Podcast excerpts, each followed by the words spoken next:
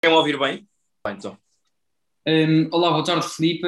Uh, estou aqui na presença do secretário-geral da direção, Eduardo Almeida, como temos, estado, como temos estado nas entrevistas anteriores. Sou vice-presidente da Associação de Estudantes, da Dona Filipe Lencastre. Hoje temos connosco um, um famoso fisioterapeuta, Pedro Roque. Uh, pelo que sabemos, uh, o Pedro tem uma carreira promissora, tendo já passado por vários sítios de destaque. Uh, atualmente está à frente da empresa que fundou, uh, a Physio Rock, que conta com mais de 17 mil seguidores no Instagram. Uh, lá, muito boa tarde, Pedro. Como é que tá. estás? Está tudo bem? bem? Obrigado pelo convite, terem dado a oportunidade de vir aqui falar um pouco convosco. O que precisarem, estou à disposição. Muito obrigado. Um, antes de mais, gostaríamos de, de, saber mais ou menos o que é que levou a seguir este caminho enquanto fisioterapeuta se, se já tinha esta ideia eh, na faculdade ou se foi algo que surgiu espontaneamente. Ok. Uh, eu, quando, quando tinha mais ou menos a vossa idade, tinha várias hipóteses de seguir carreira, não é? Portanto, é sempre aquela, aquela sensação de não sabermos muito bem o que é que vamos seguir, nem sabemos na altura certa o que é que vamos fazer.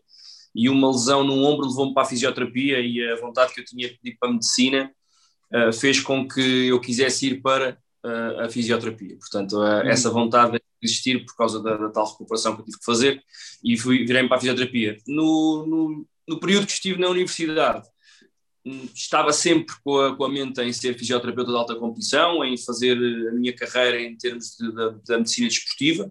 Eh, desde cedo comecei a trabalhar, estava a terminar o bacharelato, portanto, a minha licenciatura na altura foi biotápica, tinha três anos de bacharelato e depois o último ano é que era a licenciatura e no final do terceiro ano comecei a trabalhar no Sporting Clube Lina Velha. Na altura brincava e dizia, um dia há de ser Sporting Clube, mas de Portugal. E, e foi. Há uns anos uh, fui parar no Sporting Clube Portugal, isto agora importando um bocadinho, no Hockey Patins do Sporting Clube Portugal, onde ganhámos vários títulos, uh, desde Campeonato Nacional, Liga dos Campeões, Taça Sérgio, que equivale a uma, uma Liga Europa, uh, Taça Continental, ganhámos imensas coisas, Super Taça, foi muito giro e fui-me dedicando sempre à, à, parte privada e sempre quis apresentar um serviço de fisioterapia que uh, pudesse levar às pessoas que procuram um fisioterapeuta um bocadinho o acompanhamento que um atleta de alta competição pode ter e o carinho que pode receber de um profissional de saúde.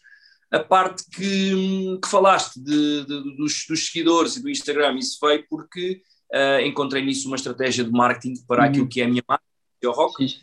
E, e comecei a ver na, no acompanhamento de, de, figuras públicas, atletas, não atletas, eh, teatro, televisão, música, YouTube, uh, o que quiserem, vi nessas pessoas a possibilidade de, por um lado, uh, aquele sonho de menino, de nós vemos na televisão e achamos que é sempre difícil chegar até eles e que é sempre difícil falar com eles e achei interessante perceber que são pessoas normais como nós, não se passa nada, está tudo bem, é malta fixe e, e abraçaram este projeto comigo, ou seja, faço o meu trabalho, tento fazer o melhor possível por eles e vão chegando cada vez mais e é interessantíssimo perceber que com eles vou crescendo também.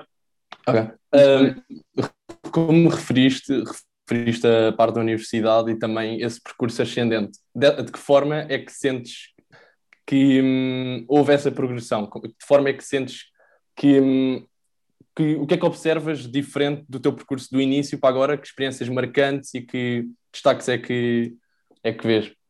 Opa, olha, essa pergunta é maravilhosa. Uh, essa pergunta é maravilhosa porque assim, eu não era um aluno brilhante. Não vos vou dizer que era um aluno brilhante, isso era muito mais giro vocês terem dito, é pá, temos aqui um fisioterapeuta que acabou o curso com média de... É pá, ele só tinha médias espetaculares. Não, não tinha, eu era uma pessoa super normal. Um, sempre achei que tinha jeito para aquilo que, tinha, que estava relacionado com a parte prática e com a, com a parte da, das mãos em si. Agora, em termos de teoria, pá, não era o, o, mais bravo deles todos e não tinha aquelas notonas espetaculares, mas sempre me dediquei muito à parte prática, sempre dediquei muito à parte dos estágios práticos. O que é que mudou do meu curso de lá para cá? Foi deixar de ser apenas mais um, fazer um bocadinho de confusão e passar a ser um bocadinho mais alguém que pudesse passar a fisioterapia de outra forma. Acho que isto também, este discurso que eu vim a fazer, acaba por mostrar também ao, às pessoas o que é que a fisioterapia é e para que é que serve a fisioterapia. Que a fisioterapia não são só massagens e que o fisioterapeuta não é massagista, que é muito mais do que isso, ou seja, nada contra as pessoas têm cursos de massagens terapêuticas, etc. Mas isso para nós, a massagem é como se vocês imaginassem uma caixa de ferramentas, a massagem para nós é um parafuso. Portanto, é uma coisa que nós usamos, mas temos milhentas uh, uh, ferramentas. O que é que mudou? Mudou a minha exigência, mudou a capacidade que eu tenho de perceber que nós somos as primeiras pessoas a termos que ter noção das nossas capacidades, porque efetivamente isto pode parecer um bocadinho conversa de irmão mais velho, mas é, é a realidade. Nós somos talhados para ouvir. Tens que saber quando é que estás no teu limite. Ok, mas quem é que te diz a ti quando é que tu estás nas tuas melhores capacidades? E isso não há, não há que ter vergonha. Nós temos que ter a capacidade de dizer eu sou bom a fazer uh, esta, esta, esta determinada tarefa ou esta determinada técnica. Porque só depois de termos a certeza que somos bons a fazer alguma coisa é que nós podemos passar para a fase seguinte. E isso é uhum. é importante. Mudou para mim foi o acreditar em mim de uma forma que não acreditava e, eh, e, e o feedback que as pessoas me dão e o feedback que os meus utentes me vão dando e estas situações, porque para vocês eu acredito que seja importante ter alguém aqui como eu a fazer a entrevista, mas não vos passa pela cabeça o quão mais importante para mim é poder estar a fazer isto, porque é sinal que aquilo que eu estou a fazer tem um propósito e estou a chegar a, às pessoas que quero chegar. Okay. Um, falou da estratégia de marketing que que utilizou para alcançar eh, pronto, os 17 mil seguidores, para já, eh, no seu Instagram.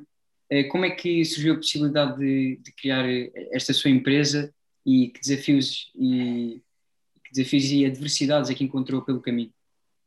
Ok, isto é uh, a nossa profissão enquanto fisioterapeutas, grande parte da, da porcentagem dos fisioterapeutas que vocês conhecem e dos fisioterapeutas que estão lá fora são fisioterapeutas que estão ligados à parte privada.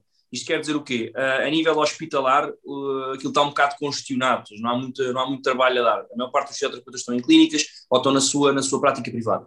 Eu tive umas passagens muito fugazes por, por, por, por clínicas, mas não me dei bem com aquilo, porque a situação de estar a tratar 4, 5 doentes por hora, a mim não me, não me, não me fascina. Eu gosto de estar com as pessoas o tempo que elas merecem estar e acredito que a fisioterapia é fisioterapia, ou seja, não é estar a, a balizar os tratamentos, a dizer quanto é que custa cada tratamento. Eu acho que uma sessão de fisioterapia é uma sessão de fisioterapia. Ponto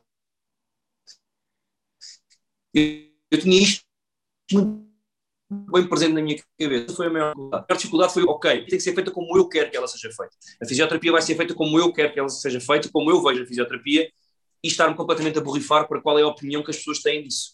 E aí acresce o quê?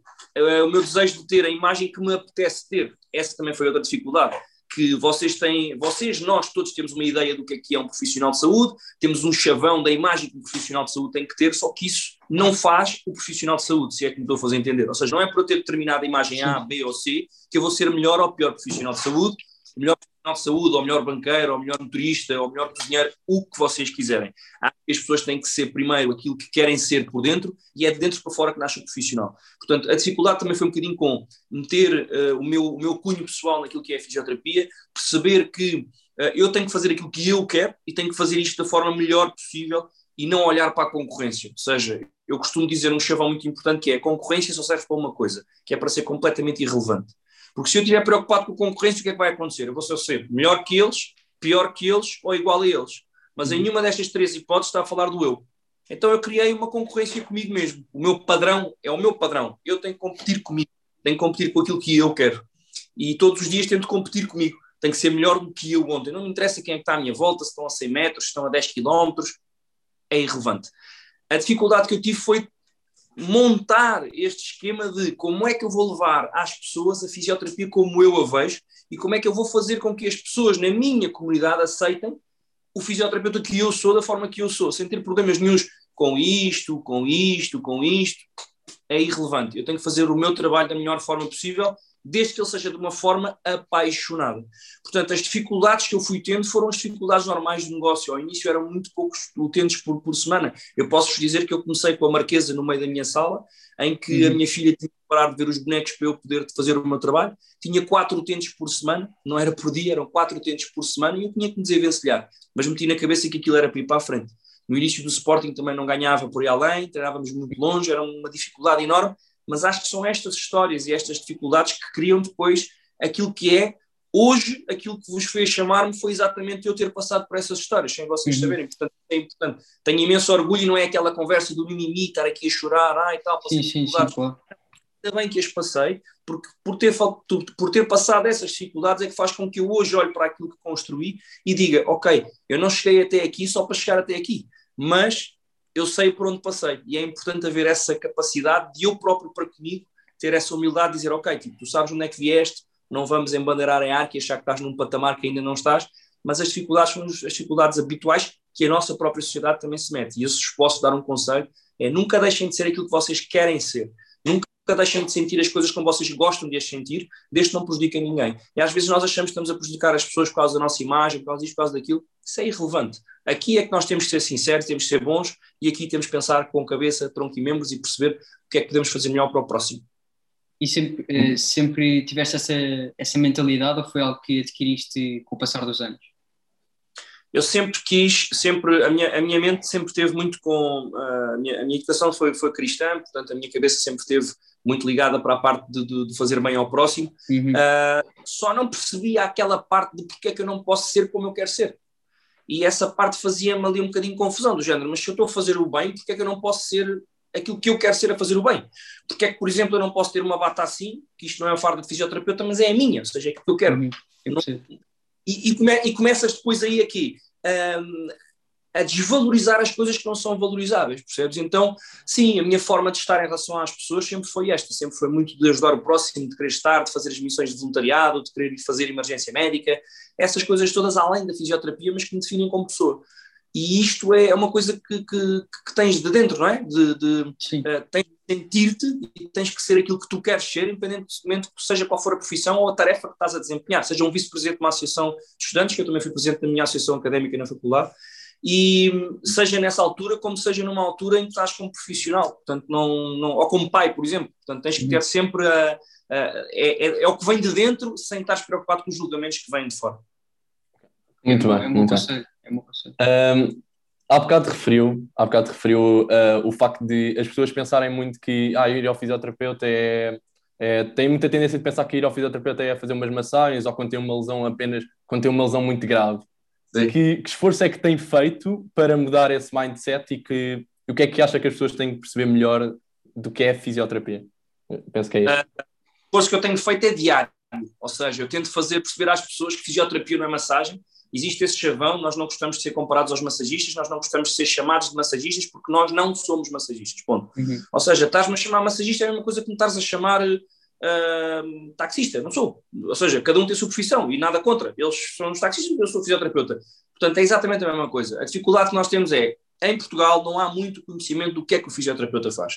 E as pessoas acham que ir para a fisioterapia é só depois de fazer uma cirurgia ortopédica, um joelho, um cotovelo, uma cervical, um pé, é ok, então aí vou para a fisioterapia. Não.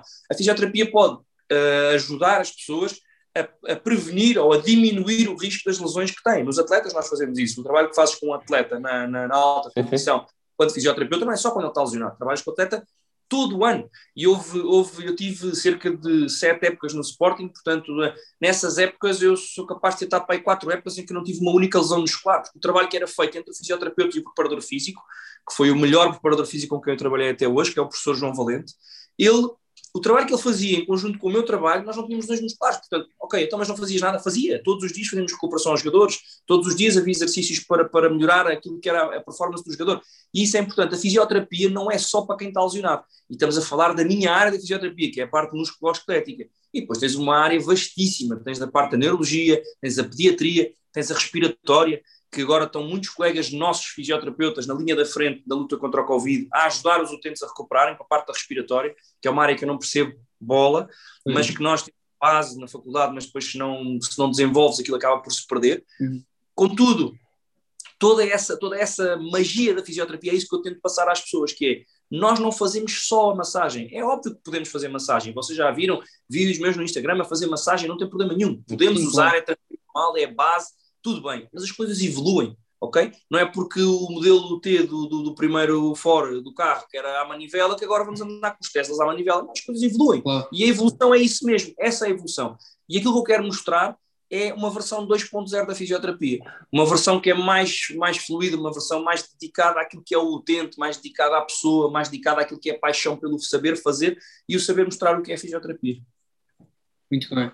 Um, agora, temos aqui uma, uma última questão, é, mais relacionada com, com a situação onde nos encontramos uhum. da, da, pandemia, não é? é? Que expectativas é que tem para o futuro do setor da saúde? Olha, eu acho que isto vem-nos isto vem -nos, um, surpreender a todos, não é? Ou seja, foi de repente, foi uma coisa que ninguém estava à espera, se nós há dois verões, dois verões atrás entrássemos num festival de músicas e malta, está tudo bem, ah, fixe, para um bocadinho. olha, daqui a dois anos, estudo em casa, máscara. Diziam, pá, estás maluco, mete mais coisa, mete mais tabaco nisso. Sim, sim. Ei, ei, gajo é maluco, bum, bum, mata gajo. Ninguém, ninguém estava à espera disso, seja, era completamente absurdo. Quem é que alguma vez eu passava pela cabeça e andar de máscara o dia todo, ir ao pingo doce de máscara, ficámos fechados em casa, a minha filha estar a fazer uh, videoescola. Ensina à distância, porque é, é efetivamente ensinar à distância o que vocês estão a fazer, porque estão longe de aprender alguma coisa, porque à distância não dá, tipo, é, é ridículo. É muito mais difícil, é verdade. Muito mais, quer dizer, tu não consegues aprender. Por exemplo, eu tenho, eu tenho miúdos que foram meus estagiários, estão a tirar fisioterapia e estão a fazer ensino à distância. Agora eu pergunto, como é que tu consegues aprender uma coisa que é com as mãos, é a tocar? Como é que Muito tu aprendes à prático, distância? sim. A parte prática não dá, não dá. Muito prático. Claro. E tudo isto vai modificar a forma como tu vês as coisas, como eu vejo as coisas, mas eu acho que no fundo isto vem nos ensinar qualquer coisa. Vem-nos vem -nos dar a oportunidade de aprender a lidar com determinado tipo de adversidades e vem-nos vem mostrar também que nós temos de dar importância a coisas que não estávamos a dar importância. Temos que começar a dar importância àquilo que são as relações entre as pessoas e que essas relações não têm necessariamente de ser só relações de toque, são relações Uhum. tipo isto. Esta entrevista numa situação normal eu ia ter convosco, vocês iam ter connosco, ah, tal, como é que é? Está-se bem, tal, fixe, toma lá o chapéu, toma lá isto, pronto. Só que nesta situação nós somos obrigados a estar assim. O setor da saúde vai levar, eu acho, e tenho uma, uma, uma ideia muito otimista disto, que é o setor da saúde vai levar um boom de evolução para bom. Porquê? Porque nós estamos a ser obrigados na saúde a modificar determinado tipo de comportamentos que não tínhamos. Ora, os hospitais, estando a 300% da sua capacidade, obrigam-nos a quê? A olhar para aquilo que vai ser o futuro e criar áreas específicas para tratamento de pandemias. Vai obrigar a quê? Que os profissionais estejam em constante formação e se calhar dar formação de catástrofe aos profissionais que se calhar não estávamos a dar, a dar essa importância. Uhum. Vai nos obrigar a ver o sistema de saúde de uma forma diferente. Eu acho que é isso que vai acontecer. Na minha área da fisioterapia, nós somos privilegiados porque o governo não disse para nós pararmos. Ou seja, eu posso trabalhar na boa, a porta está Ah, aberta, dados todos que têm que, ter, têm que ter, as marcações são feitas a público, tranquilo, sem stress e não há vistorias a fazer, porque efetivamente desde que eu tenha a máscara, as proteções, eh, o álcool gel, desinfetar tudo e, e comecei a desinfetar tudo como nunca desinfetei. Mas se calhar devia ter feito sempre isso, mesmo antes da pandemia, uma questão de, de, de- de ética e de deontologia. Contudo, acho que este boom que está acontecendo nas nossas vidas, especificamente para a saúde, vai obrigar a que as pessoas que estão a liderar a saúde, as pessoas que estão a fazer com que isto se mova, que se obriguem a pensar como é que nós vamos melhorar o nosso sistema e a nossa organização para que de futuro, se acontecer uma coisa destas, não se passe o que está a passar agora, não é? Que são os hospitais todos ao barrote e temos muitas pessoas, nós falamos do Covid, mas temos muitas pessoas que não estão a ter o seu tratamento normal porque têm Pois. medo de ir ao hospital ou porque estão a ser passados à frente por pessoas de Covid. Portanto, isto é tudo, é um assunto que, que vai nos obrigar a desenvolver e eu tenho fé e acredito muito que este desenvolvimento será para melhor uh, num, num futuro muito próximo. Muito bem. Pronto, para, para entrarmos agora na reta final da, da entrevista, agradecer a, a sua presença e a do António, como sempre. Ahm, gostava que fizesse um último apelo ou uma última recomendação às pessoas que estão a passar, especialmente os jovens, que é os que nos estão a ver agora maioritariamente, um- uma última sugestão para, hum, e um último apoio para, para os jovens que estão a passar uma má fase. Que, consegue, com, que conselho é que lhes dá nestes momentos? Que estão a passar uma má fase por causa desta pandemia. Sim, também, sim. também. Está, a afetar muito o psicológico e também a parte física também. Eu acho que é o seguinte, hum, nós não nos devemos, eu acho que baixar, baixar os braços não, não, faz, não faz sentido absolutamente nenhum. Ah, a, me- a nossa, a nossa raça desenvolveu-se e surgiu nesta evolução abrupta de desenvolvimento, não com baixar os braços. Portanto, ponto número um, a vossa saúde tem que estar sempre acima de tudo. Mexam-se pela vossa saúde, façam exercício pela vossa saúde, instruam-se, leiam, ah, tenham conversas instrutivas uns com os outros, Uh, preocupem-se em perceber que a vossa saúde não é só na parte física, mas sim a parte sentimental, a parte mental, a parte espiritual. Tentem arranjar bengalas para que vos segurarem no sentido de não, estão, de não se sentirem sozinhos, seja com os amigos, seja com, com a família, seja com uma boa leitura, seja com uma crença, o que for, façam por vocês, alimentem-se daquilo que conseguem alimentar neste momento e não se lamentem daquilo que não se podem alimentar. Acho que isso é super importante. Nós olharmos e pensarmos que, ok, estou neste período de pandemia, o que é que eu posso fazer por mim nesta altura? Dou-vos o meu- dou-vos o meu exemplo, eu arranjei forma de conseguir treinar, arranjei forma de começar a fazer dieta e melhorei drasticamente desde, a último, desde o último confinamento. Meti isso na cabeça. Criem objetivos, eu acho que é importante traçar esses objetivos. Linear essa- objetivos. Lógicas que nós somos obrigados a passar, porque isto é estranho, estarmos longe das pessoas que gostamos, não podemos tocar nas pessoas que gostamos, não podemos passear, não podemos ir com os amigos beber uns copos, não podemos ir para a praia, não podemos fazer as nossas, as nossas coisas. Isto é um teste. Se nós olharmos isto para um teste e virmos isto de uma, de uma ponte um bocadinho mais como aos operacionais, nós vamos pensar nisto como uma missão. A nossa missão é aguentar isto, a nossa missão é passar por isto e mais à frente contarmos aos nossos netos, dizermos nós somos uns bravos do caraças porque nós passámos por isto, mas estamos aqui e conseguimos vencer. Este, uhum. este pensamento pode, pode, parecer um bocado poético, mas acreditem, isto é o que nos faz vencer. É nós uns aos outros nos, nos, nos infectarmos ouvir, mas uhum. infectarmos com boas palavras e com boa, uma firmeza boa de, de, de sentimentos. Eu acho que isso é o mais importante.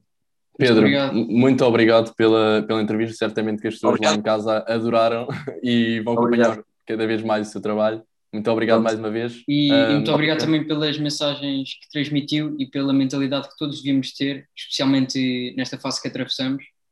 Quando precisar. Um grande abraço e muito boa sorte na continuação do crescimento da sua empresa. Obrigado.